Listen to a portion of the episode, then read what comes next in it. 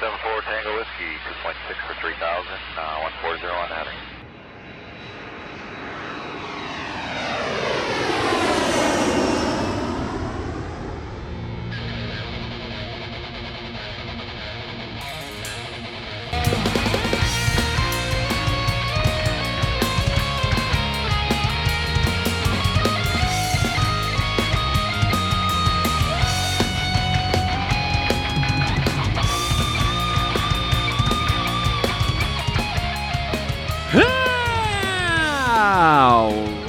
Everybody, welcome to Frequent Flyer. Here it is Friday, May 12, 2023.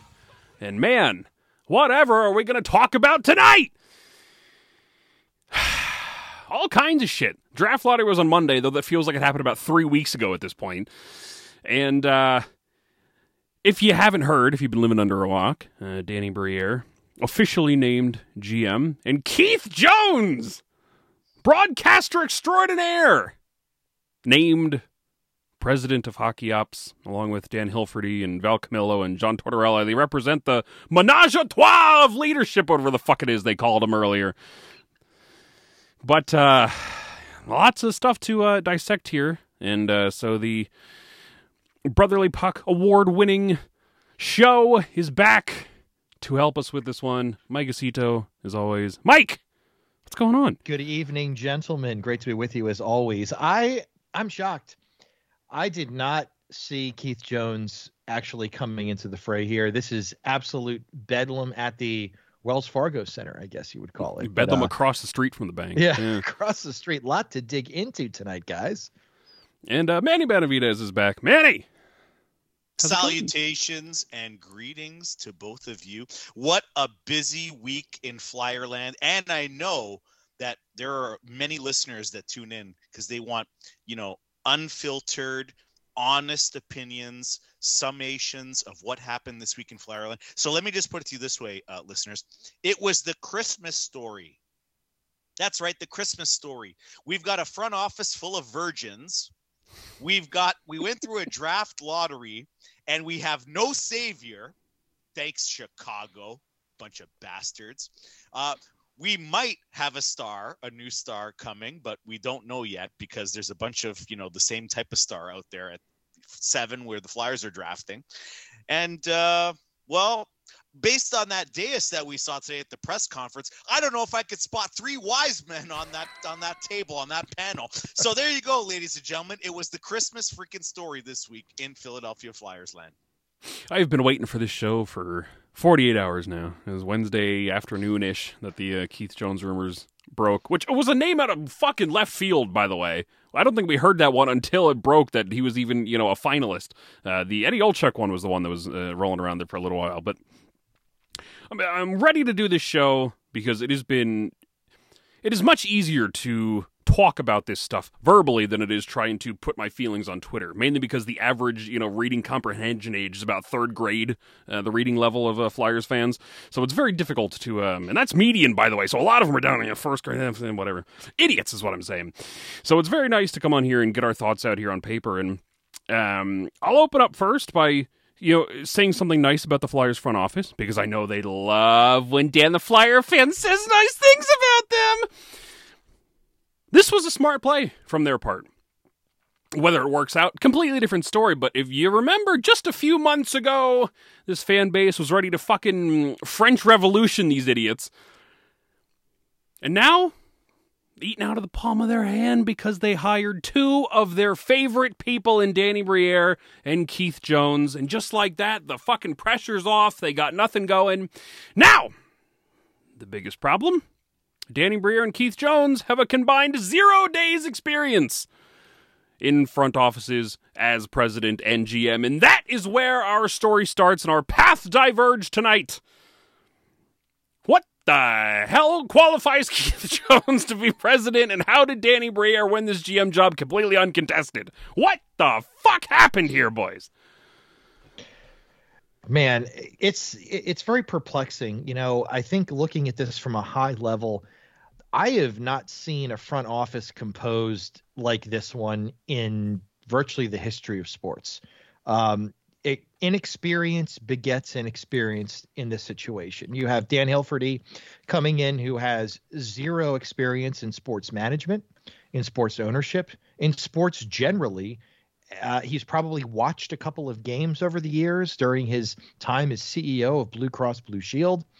Dan comes in and works with Val Camillo, who is the president uh, of the business operations side now.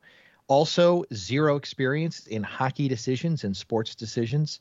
And those two essentially are the brain trust with the hiring firm to bring in two guys that were already in the organization.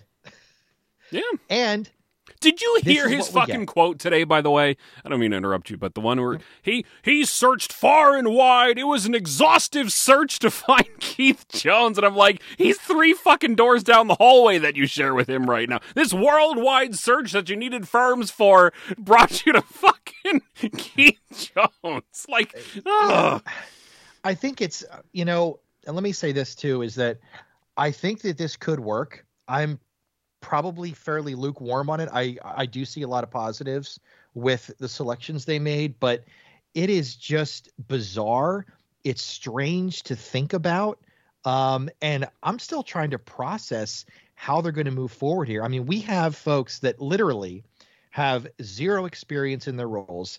Danny Briere is the most experienced person in hockey who's running the Flyers right now, Yeah. which is crazy. with one year was- as uh, Chuck Fletcher's right hand man. Yeah.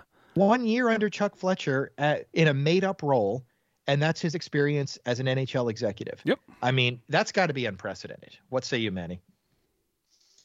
Um, I I'm of a a little bit different of an opinion from you guys. I I thought that the Jones hire was a fairly good one. At least it sounds like a good one, and he's saying all the right things. From the press conference itself, Dan Hilferty is much more articulate than Dave Scott ever was. Oh, yeah. Oh yeah, um, not even and close, and you yeah. could tell that there's a slickness there's a he really knows how to how to speak to people and to get his message across and i thought it was an interesting dynamic to see you know all five of those particular individuals on that stage at the same time for this opening press conference and they are rebranding it you know a new era of orange or whatever it was that uh, that was the uh, the tagline um I am a bit perplexed with the process, and I do have questions about the process itself and sort of how they were selecting and whittling down candidates.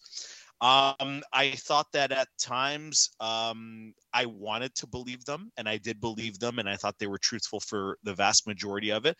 There was a couple of instances where I thought, you know, really, I think you're trying to sell uh, a little bit of uh, a bill of goods there. They keep talking about how we're uh, we're we're into this process now.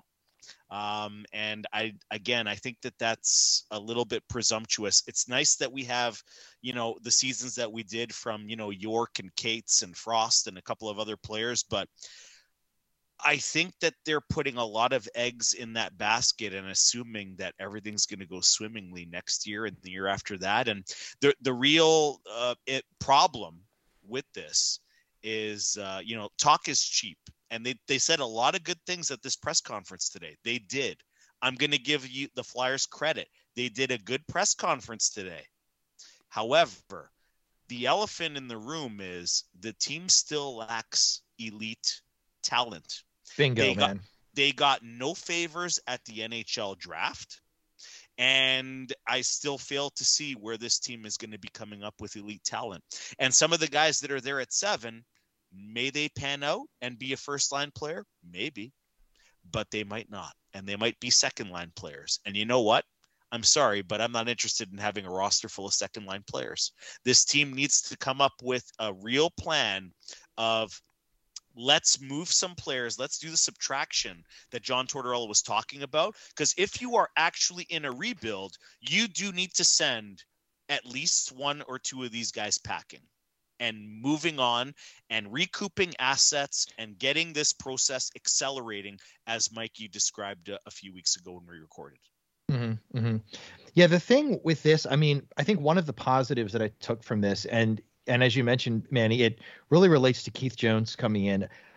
I mean, I've heard Keith Jones for probably, I don't know, 15, 25 years in Philadelphia, whether that be as a broadcaster on the Flyers or on the morning show with Angelo Cataldi, where he was, you know, doing fart jokes and whatnot, which was just crazy to see that guy, you know, get this title. But he is a he's a very, very smart guy. And I was thinking about this earlier today. I don't think that Keith Jones is going to tie his legacy to these little bitch boys like Travis Sanheim and, you know, year 17 of Sean Couturier. I do not think he's going to let that happen. And I know that he's in the president structure and Danny's controlling things. But one of the things I did like about this press conference, too, is that I think the reports before the Jones hire were that the president is not going to have that much of a say in the hockey decisions. It's going to be more of a marketing role or, you know, sponsorship thing. But I didn't really get that feeling from the press conference. I got the feeling that Jones is actually going to be involved to some extent with Danny and Torts, um, at least for the first year or two here, which is encouraging. I mean, that's how it probably should be. And I don't think that Jones is going to let this spin out of control and his reputation go down the tubes because they have these stiffs on the team right now. So I kind of use that as a backstop of hope here. Um, but that's you know kind of one of the things that I latched on to in terms of positivity here. There is something sexy about the unknown that these two possess, Briere and Jones. And, you know, my guy was Ray Shero. That was the guy I really, really wanted in this front office. But people then would have gone, oh, here's a bad trade he made in Pittsburgh in 2008. You know, he can't be a good GM because they did it with Chuck Fletcher as well. But Brent Burns, oh, traded Brent Burns. You know, but hiring Jones and Briere, you are basing this solely off of their passion. And that was the takeaway from this press conference. And it's, again, there's something sexy about that. And I think it's what really rallied the fans, right? Two recognizable names with the fucking war. We're going to change. We're going to bring it back to what we all knew. You know, eh, that whole fucking gimmick. But you're relying on that passion and just that passion because there's zero fucking anything else that qualifies them for these roles. And so much of this is going to hinge on Danny Briere and his capabilities as general manager. If this guy ends up being Chuck Fletcher Jr., this ship is sunk before it leaves the fucking port.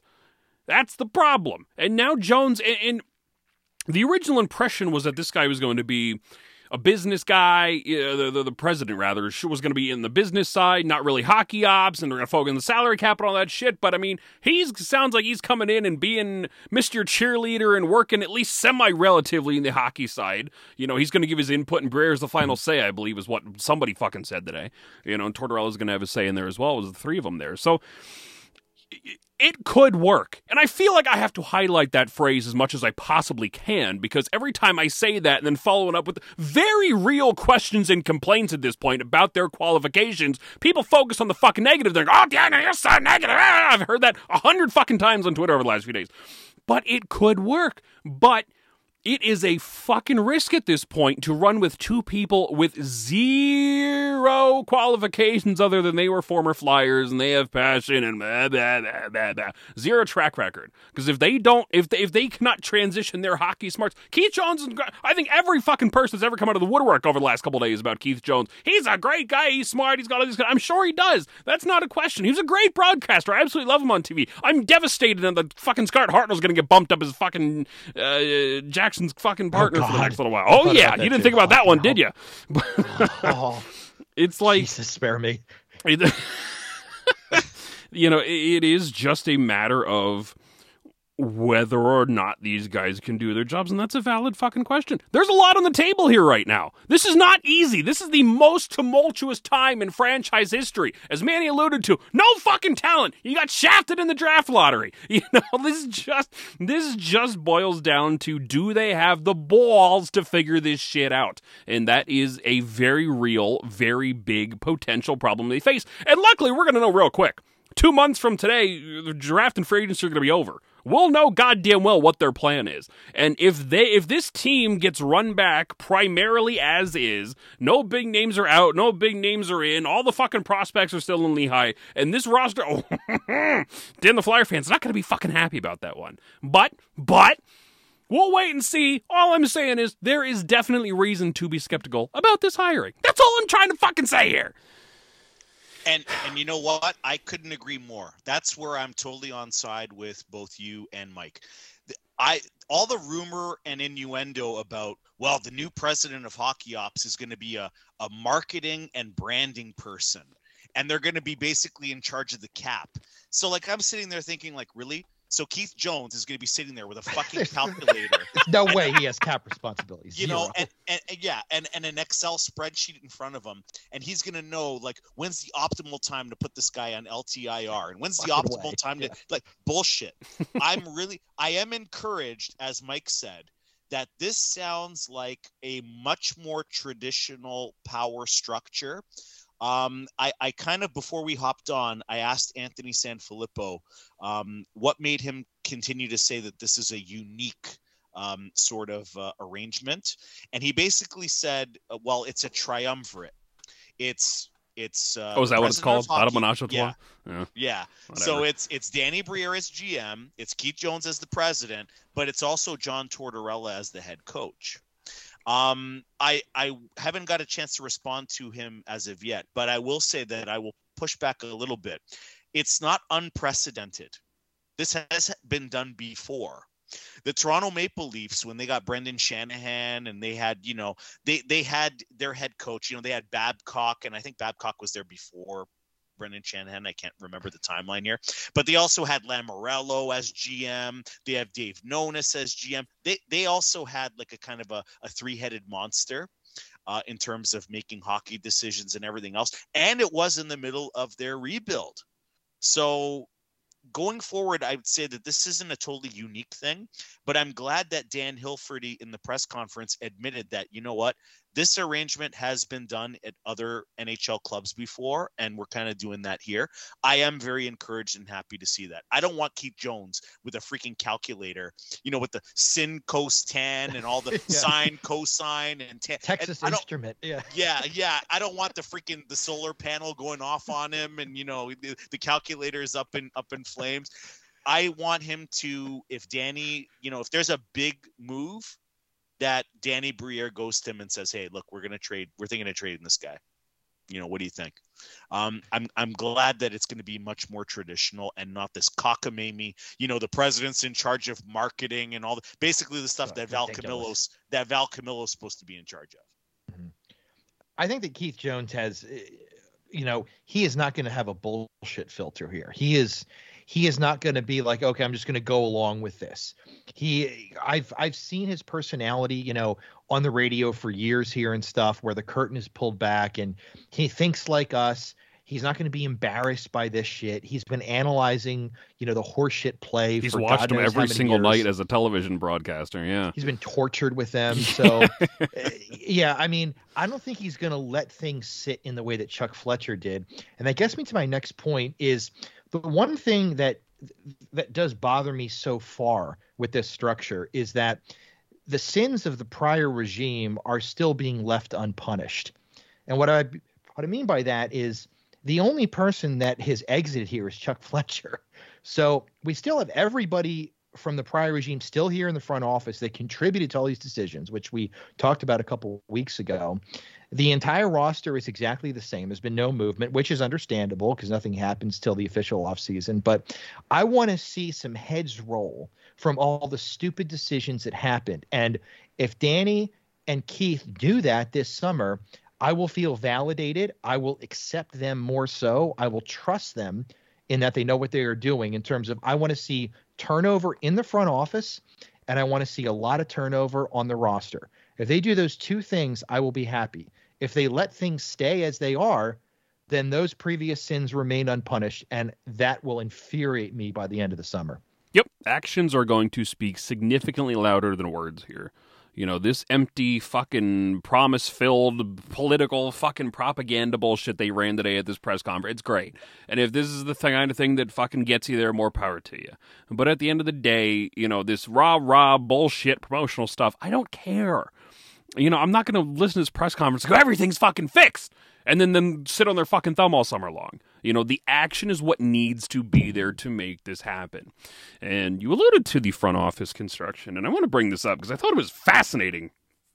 Wednesday night, when the Keith Jones rumors uh, first started, I ended up putting a screenshot on Twitter from the Flyers website. And all four of the senior advisors, Clark, Barber, Holmgren, and Lombardi, are still listed on the website. They are right now. I have it pulled up right now. All four of them are still listed as senior advisors on the website. Now, somebody asked Bill Meltzer on Twitter in a reply. Uh, Bill, uh, any mention of the senior advisors? Uh, wish they were gone in the future endeavor. Bill, I, I agree with you, but the three franchise icons no longer have positions in the organization, is what Bill Meltzer said on Twitter today. And I believe Charlie O'Connor was asked a similar question, and he said that they were not present, but he did not know the fate of them. Um, which is interesting. Now, it is totally. Um, the Flyers are not very good at updating their website. That is true. Chuck Fletcher yeah. was listed as employed for weeks after he was fired. And, yeah. uh, we called that out on a show, I think. Yeah, we called it on the show. And uh, the guy who died, I can't even think of his name, whatever it was, he was listed on the website for uh, quite a few weeks there after his passing. Oh, their legal counsel. Yeah, legal guy. Yeah. Yeah, so it is possible that they're gone, but I thought Bill. I mean, Bill Meltzer of all fucking people is not going to lie about something like that, right? You know, if they're gone, they're probably gone. But it, you know, is it just kind of swept under the rug? Where's Dean Lombardi? You said three franchise icons. And ironically enough, if fucking Lombardi is still employed, he by fucking far has the most experience in that front office. Listen, if you're if you are a long time listener to the show, you know I'm no fucking fan of Dean Lombardi and what this asshole has done in Philadelphia over the last fucking ten years. Yep. But still has all the experience. Still clearly knows what he's doing when it comes to rebuilding franchises. So you know, if he's still here, if he's not, I have no idea. But uh, some some official word on whether or not these guys are actually employed by this team would be. Um, would be nice right about now because that's an interesting one in all this. Brent Flahr, as far as we know, he's still here as well. So that wasn't addressed at the press conference, was it? Like, Not officially. Those no. advisors weren't brought up because I, re- I, I watched it a few hours ago and don't remember hearing about that at nope. all. Isn't it incredibly amazing that the Flyers can come up with an app for Chuck Fletcher to make all of his decisions for him about who to draft, who to trade, what's value, what's proper value, what's this, what's that, salary cap implicate, but they can't update a freaking website. yeah. I find that that that's pretty pretty hilarious. But in in truth, I think that this the overarching mood and tone of this press conference was pretty upbeat. Very positive. And yeah. and yeah. I and and I, I will say that the Flyers, for all of their faults in the past, and there are many, it seemed to me, my impression was that they were really, really painstakingly taking the time to address uh, and li- say that they were listening to people they gave shout outs to Ed Snider and the Ed Snider family multiple times in that press conference. They they shouted out the alumni and Brad Marsh multiple times. They went and they talked about analytics. They talked about the eye test. They were trying. It was like a freaking like let's get everybody were, yep. in the Flyers checking as many boxes as they could. Yeah, it is, and that tells me that this was very uh, rehearsed that this mm-hmm. was something that was very conscious and on their minds. They really wanted to show people that, hey, we know what you guys are all talking about. We know your concerns. We're here. We're, we were listening. We understand everything that you're saying. And for John Tortorella, even to interject when he did, and he said, you know, I don't understand all these people that say, well, we only hire flyer people that tells you that the organization is listening and keeping tabs. Mm-hmm. And I thought that they made that very clear that that's what they're doing. So I don't know. I just thought that that was interesting that that's the tone and tenor uh, that they used at the press conference today. Mm-hmm. Yeah, I mean, I think just looking at it from a production standpoint, this was this was the most organized and well communicated yep. press conference this team has probably had since they announced Eric Lindros in the '90s. I mean, literally everything actually went very smoothly. It was well coordinated. Uh, it was well produced. I mean, they actually had a camera guy that was focusing on different people at different times, and there was an order to what was going on. I, have never seen that. Usually, they're you know 45 minutes late. The feed doesn't work. You know, the John audio doesn't work. Yeah, the audio doesn't work. have John Tortorella doing a press conference 45 minutes earlier than Chuck Fletcher. They're saying different things. They're never sitting. It's, it's just a total mess. Jerry these- every- yeah, I'm talking about fucking Jerry Mayhew. And finally, for once in in 30 years, we actually have an executive group sitting at the same table at the same time, answering questions and speaking from what seems to be the same script. I mean, it's it's a pretty low bar. It's very basic when it comes to running a C-suite and an executive management group, but uh, they finally did it. It took 30 years, but they've done it, and it's at least one one step in the right direction. I think. It was a united, coherent, confident group of people all on the same page promoting the same thing. You know, in in in that sense, from a public eye, you know, it, it definitely helps a little bit, especially when the last you know twelve months, especially of press conferences, have been so goddamn bizarre. You know, probably fucking year and a half at this point, where it's just been a complete mess. So, having that is definitely good. They seem to be handling this with some level of legitimacy, um, which is good. I, I do think they realize how shitty of an image they held here and are trying their goddamnedest to put on the best front forward, which, you know, is good that there's some semblance of leadership now. And I, I think one of the interesting points that I saw quite a few people make was how often are we going to hear from Briere and Keith Jones moving forward? You know, when you had Chuck Fletcher, who talked to the media three to four times a year, right? The trade deadline, free agency, the fucking uh, uh, draft, and then some one time in like halfway through the year to let us know that Ryan Ellis isn't coming back, right? He's still on long term injury reserve, god damn it. But, you know, at the end of the day, those two having this message, and again, I feel like this is kind of what the original president role was for, was to be forward. You know, and if you can have three guys here in Jones, Briere, and Tortorella that are all very good at handling the media, you know, and can produce a semi similar message amongst all three of them and be straightforward, which is another big point, not fucking lying to our faces at every opportunity they get. You know, they do have an opportunity to paint this organization in a much better, more proper, professional light than they've been in for a long time, which could definitely help the morale of the fans if we have a slight inkling of what the fuck that their goal is, what they're trying to do. And, you know, again, if they can let those words, those actions, and the, uh, the words and the messaging sync up with the actions, is what I should say then we may actually have something here, you know, and it just boils back down to whether or not they've got the balls to make those actions happen, and the stuff starts falling into place from a roster perspective. But um, yeah, messaging wise, it, it, was definitely a very good press conference, and they said a lot of a uh, lot of right things that uh, people needed to hear right now. Mm-hmm.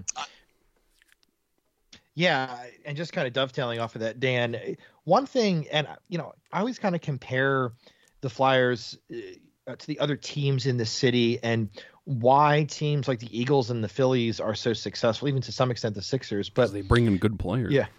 Well, yeah, that's first and foremost.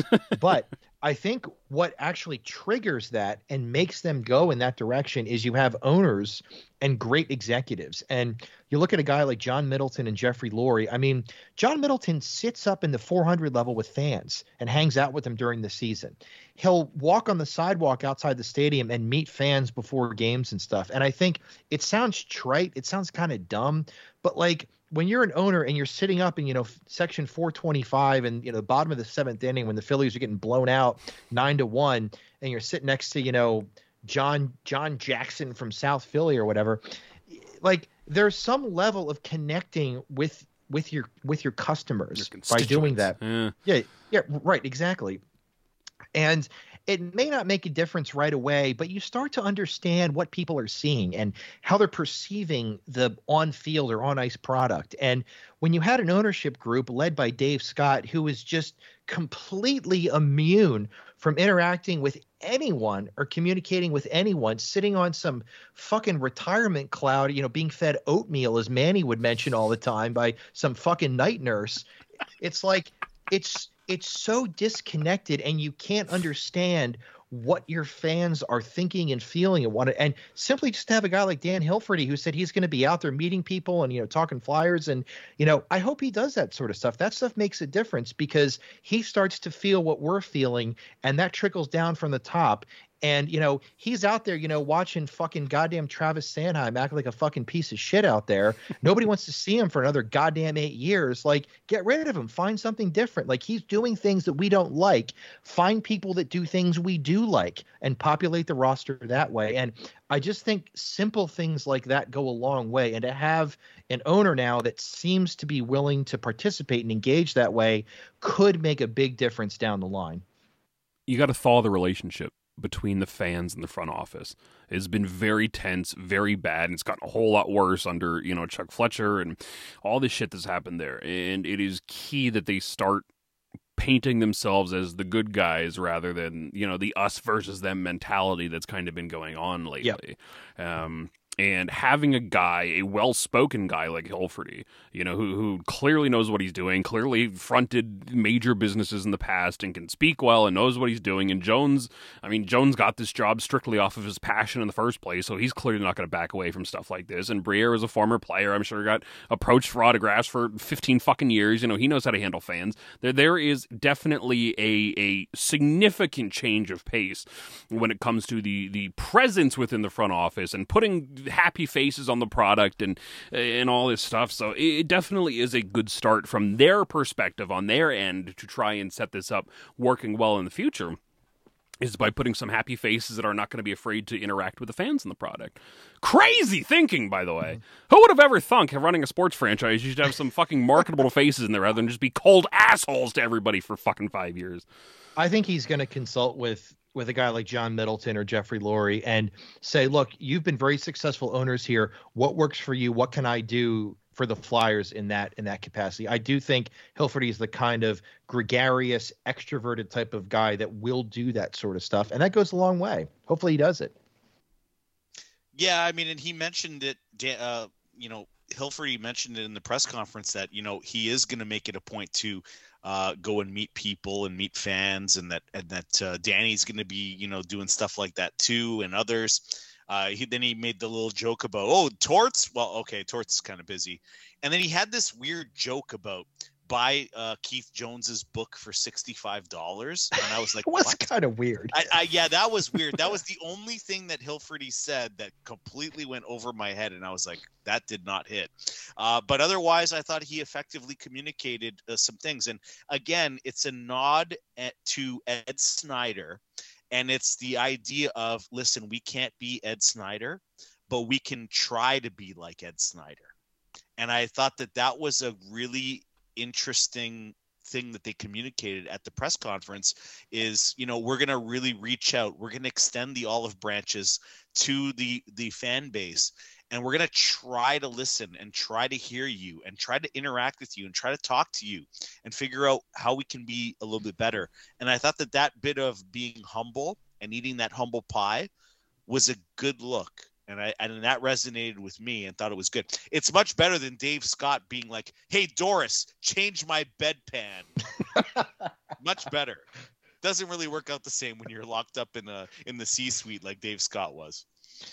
Yeah, I mean, you look at a guy like Hilferty now and you contrast him with Dave Scott. And, you know, this all starts from the top. We've been saying for years now that everything flows down from ownership. And Hilferty is at the top of the pyramid, the top of the food chain right now. And he is a much more dynamic type of public figure and owner than Dave Scott was. I mean, even as simple as just attending the games, sitting in, you know, a suite at center ice and cheering the team and yelling at the refs like Ed Snider used to do.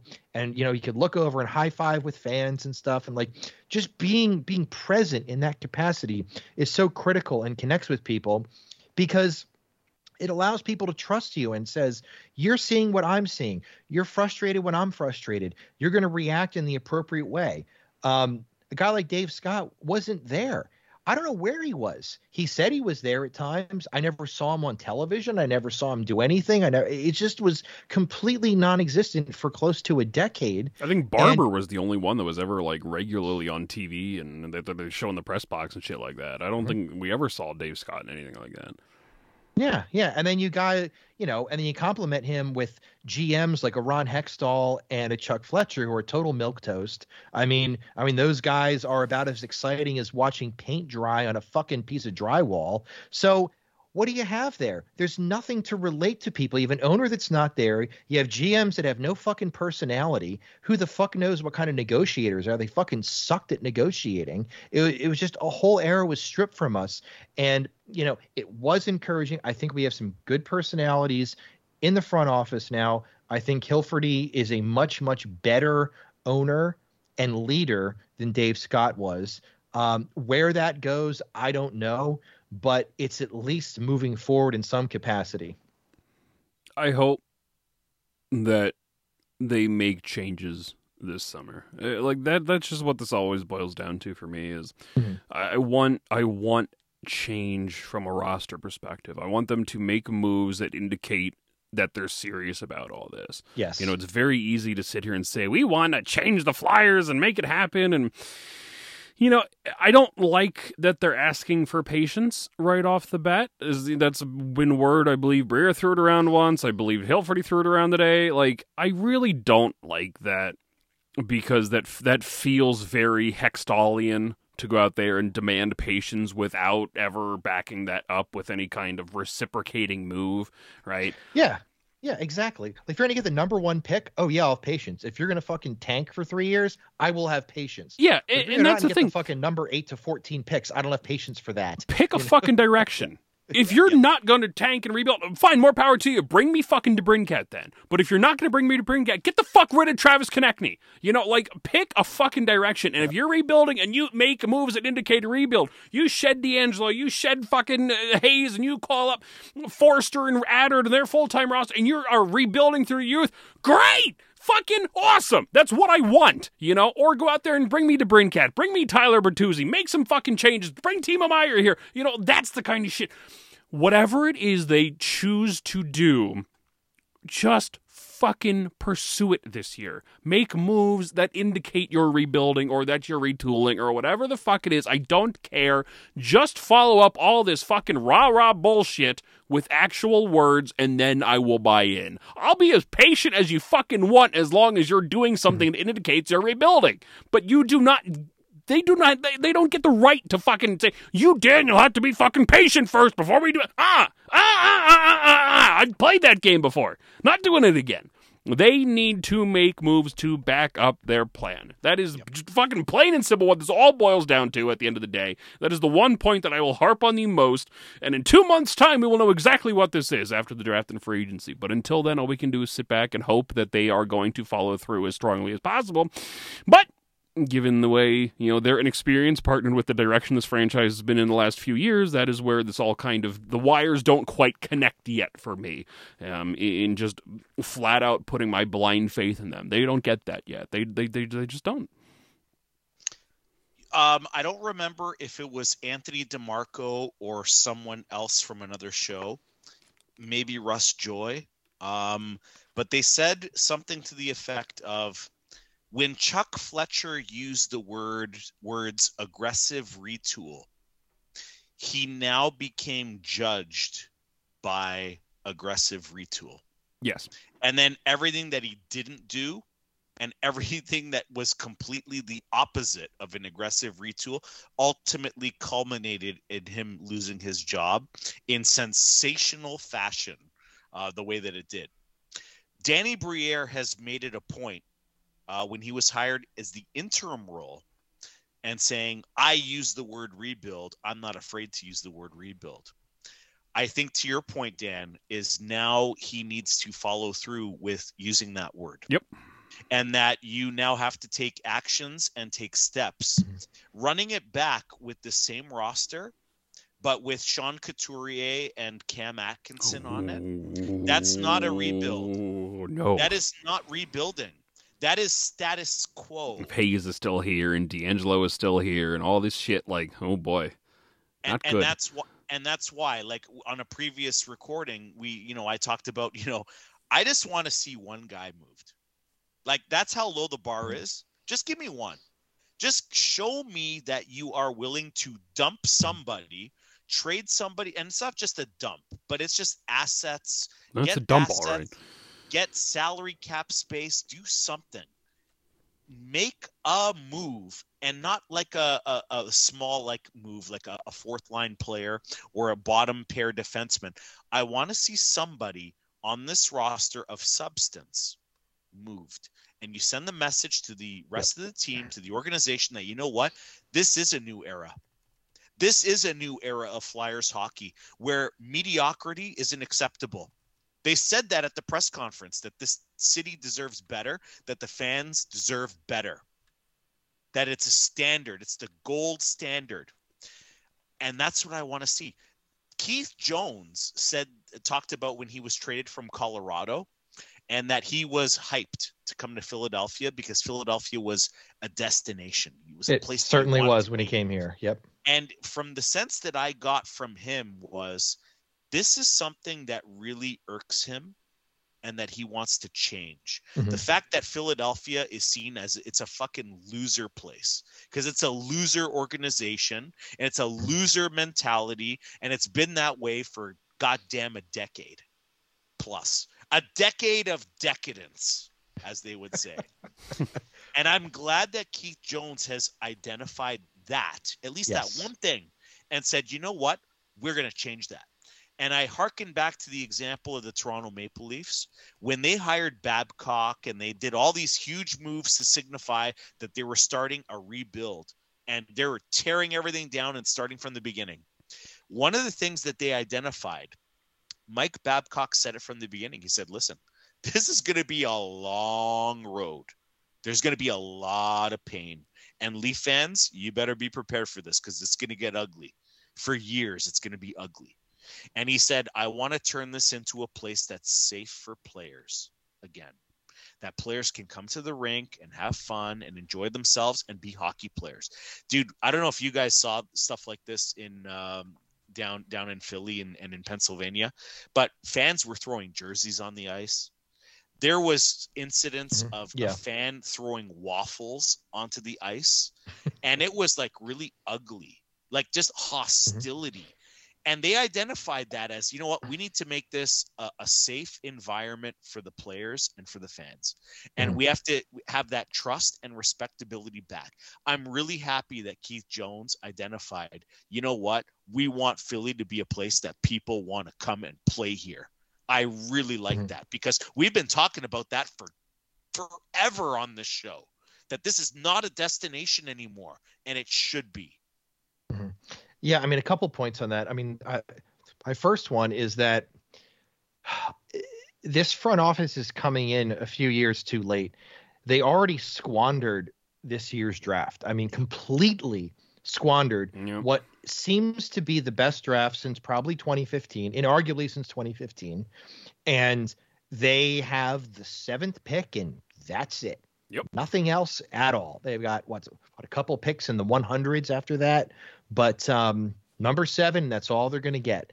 So they've already wasted a couple of years here based upon inadequate ownership and stupid front office decisions. So now, if you want to turn the page, you've got to sit here for another couple of years, maybe longer, and wait till another really great draft comes. Maybe the Flyers get the number one overall pick one one or two years down the line. I don't know, but they've already wasted enough time where now they're so far behind the eight ball it doesn't matter to me who's in that position because they've dug the grave so deep it's going to take so many years to get out of. I don't care if you know jesus christ is the general manager of this team it's not going to matter anymore because of the damage that's been done by chuck fletcher and to some extent by ron hextall still. And i guess my second point that that kind of dovetails into this is one of my fears here is that you know Danny Briere does not have any experience doing anything in the front office at the NHL level, right? So when we get into this off season and it's time to start making all the phone calls that Keith Jones mentioned in the press conference he's going to be doing and figuring out ways to, you know, parlay players into future assets or something else I am worried that Danny Briere may get exposed here in that he is not actually prepared for this. Um, he learned from Chuck Fletcher, who, in my opinion, has a mental issue in terms of being able to negotiate properly. Uh, he cannot do the job effectively at this level at all. He he can't negotiate. He can't communicate with other GMs. He can't close deals. He cannot do this job.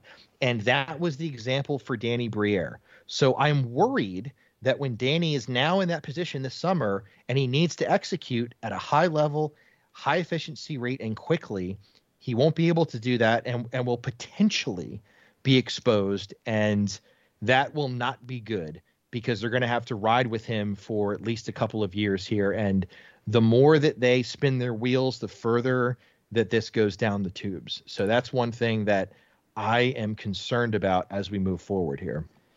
Yeah, that's the big question, isn't it? Is what are we going to get out of Briere? And at the end of the day, this was my argument for bringing in a veteran guy to tandem with Briere in the front office. If Briere was going to Yep. be GM, then bring in an experienced president. If you were going to have Briere be president, then bring in an experienced GM.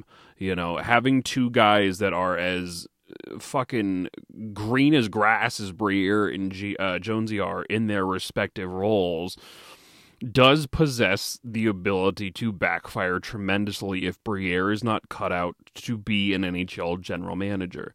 You know, they sure talk him up. You know, by all accounts, he's a smart guy, a data driven guy, which is great. But if the negotiation skills aren't there, if it takes time for him to craft those negotiation skills, you know, Anthony often says that Briere was not tied to a chair in the background during his time in the front office. He was there for the Sanheim extension. He was there for passing on Gaudreau. He was there when they failed to move uh, JVR. He was there for the Ristolainen extension. It's shit like that that does leave that era the, the the the well can this guy do it? Is this qualified for it? And you know it's a feel good name. It is. And jones is a feel good name. But there is the inexperience factor here where just because they're former flyers doesn't necessarily mean they're cut out for this job. And that is going to be the ultimate deciding factor here. And that ties into the action as well is we'll see what happens this summer. You know even if they are making moves is it going to be smart moves? Are we giving up more fucking picks for Tony D'Angelo. You know, just shit like that. Mm-hmm. Mm-hmm. And and the inexperience that Briere carries is a huge question mark, especially since he's the guy running the fucking show here at this point. Yeah, it's the negotiation thing. It's he's never been a part at all of a serious negotiation for a player ever. No. right? Nope. They didn't do that. Fucking Maine Mariners was fucking making trades for that fucking level. I, and then when he got here, Chuck Fletcher didn't do anything with with him. So Nothing positive what- anyway. what frame of reference does he have to make to wheel and deal with other experienced general managers in this league? None. Certainly Keith doesn't have that experience either. No. So where does that leave you? From what I can remember about the Maine Mariners experience for Danny Briere, two of the seasons were gutted due to COVID. Yes. So there was nothing going on. Um, and I believe there was one season where the team exited the playoffs in the first round. Every other year was they, I don't think they made the playoffs. Um, so uh, that being said, this is a new start for him, and it's something new. I will say, and I've been very positive about this press conference today that I that I watched literally an hour before coming on. I will say that the least impressive guy that we heard from the sorry the least effective person that we heard from was danny briere in my opinion. I thought he was uh, very bland. I don't think he gave any real insight uh, about you know what he was going to do uh, or what his plan was or what his outlook was. Um, i just thought he was up there the least amount of time. I thought that everybody else was very impressive I thought they said a lot of the right things, and Danny was just there. Um, and I don't want our new GM to be a deer in the headlights uh, because, as Dan, you alluded to, this guy is now the cornerstone. Oh yeah. Like everything is riding on this guy, and I need we need Danny Briere to make good choices, good decisions, good trades, good contracts, draft well they've got to he's got he's got a lot on his plate here i really truly do hope that he's up to this i am skeptical as you are I wanted somebody a little bit more experienced. Uh, and Danny would continue to work as an assistant general manager and maybe be in charge of Lehigh. But he's in charge of the whole kit and caboodle. Oh boy, like they're really hitching their wagons. The only thing that I would say is if things don't work out, listen, if things work out, great. And it's a genius move. But if they don't work out, how much heat does Hilferty and everybody else that was on that stage today get if Danny Briere, you know, we're sitting here two, three years from now and See, it that- ain't getting better. That's the point that I think is fascinating is if this backfires, if Briere's not good and Jonesy's just doing whatever the Christ he's doing, these hires were fucking questionable at the time. Mm-hmm. The like you're the most tumultuous time in franchise history. You're gonna go a serious rebuild supposedly. You hired two people with no experience and they backfired in your fucking face. That's gonna look like shit on everybody who hired these two idiots. If this goes wrong in two or three years' time, that is a egg on the face. a lot, yeah. That, uh, they, these people are gonna have some fucking questions to answer in a few years if this shit goes sideways because it is a real, real. I mean, these are questionable hires. You're basing this solely off the fact that we love the Flyers and we want to bring them back to what they were. Great, but you don't have any experience. And if they do not have that experience when push comes to shove and the pressure's on at the fucking, uh, you know, draft table and dra- trade deadline day, what do we got here? You know, and that is a fascinating little point that I have thought about as well. Is Yep. you know, if this goes wrong, boy, we're gonna have some questions to answer here because you hired really bad, poor choices at a time when you had all this experience with somebody like fucking Ray Shero out there who knows how to fucking overhaul two franchises. See, and that's kind of where I'm getting at is I think that the fan base is going to be very forgiving. Yep. Um, and I think that some a lot of people out there are a little bit uh, disillusioned, and they think that we're going to be pretty good next year, or at least contending next year for a playoff spot. And I don't see that. But the bottom line is, is even with his little experience, you can make the argument that well, we're in a rebuild. Danny Briere is going to get a full year of GM experience because the Flyers are expected to be crap next year. We're not expected to make the playoffs. We're expected to get our two first round picks, and they should be well. The Florida one will probably be in the 20s, um, but the Flyers one should be probably another top 10 pick, right? The question though becomes then what happens the year after that?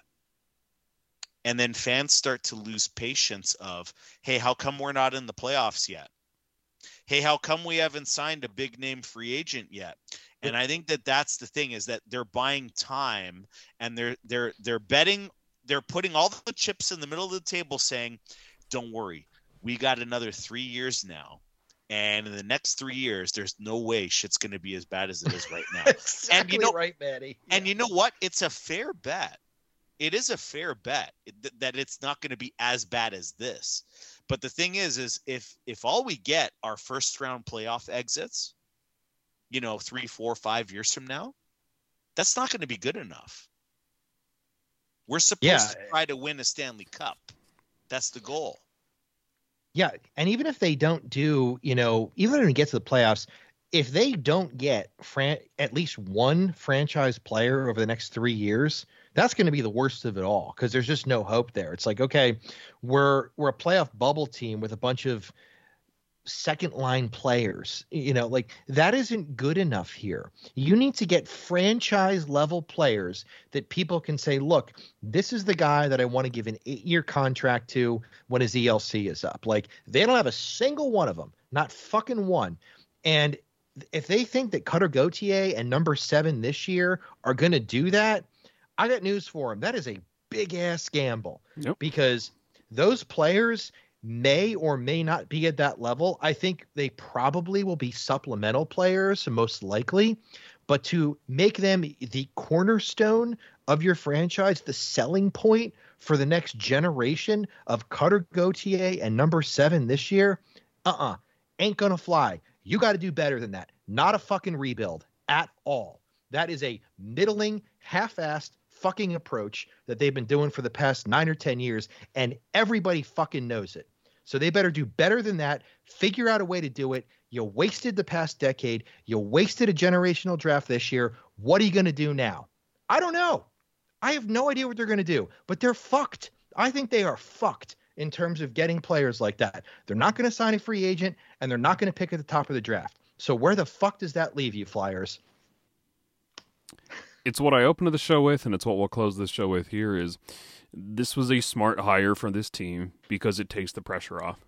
Because nobody's going to fucking question Danny Briere anytime soon. You bought yourself two or three years of good grace solely based off the name Briere and Jones. So, from that organizational standpoint, you know, whatever ends up happening here, you did buy yourself a quite you know a substantial amount of time to do whatever it is they're going to do. Now, whether they do anything is the big question. You know, it, it's the Ron Hextall aspect of this whole thing. We love this guy as a player. He's preaching patience and a message we can't turn on him yet. You know, it took fucking five years for people to uh, question that guy. So, yeah, that is the um, the intrigue here. Is you bought yourself some good grace with Briere, but does this guy live up to the hype? Can he do the job? And that'll be that'll be what we have to look forward to over the summer here. And uh you know, we still got what fucking six weeks until the draft, seven, eight weeks till fucking free agency. God, this year's going slow. But uh we'll um wrap up this first hour here. And um Christ Almighty, this goes up what Sunday? Shane on Monday. I'm sure we'll try and get a whole bunch of people back over the next few weeks to get the rest of the team's thoughts on all these um moves, hirings, and whatnot.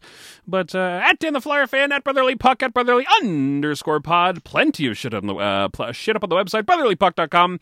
Check that out. And uh, Manny, where can people find you on Twitter? At Manny Benavides on Twitter. Mike. You can find me on Twitter at flyer underscore AF. Um, we're going to be commenting extensively on this new restructuring of the Flyers front office, what they're doing this offseason. So let's interact, send me some messages, and we'll keep it rolling. All right, everyone. Until next time, goodbye and good nights.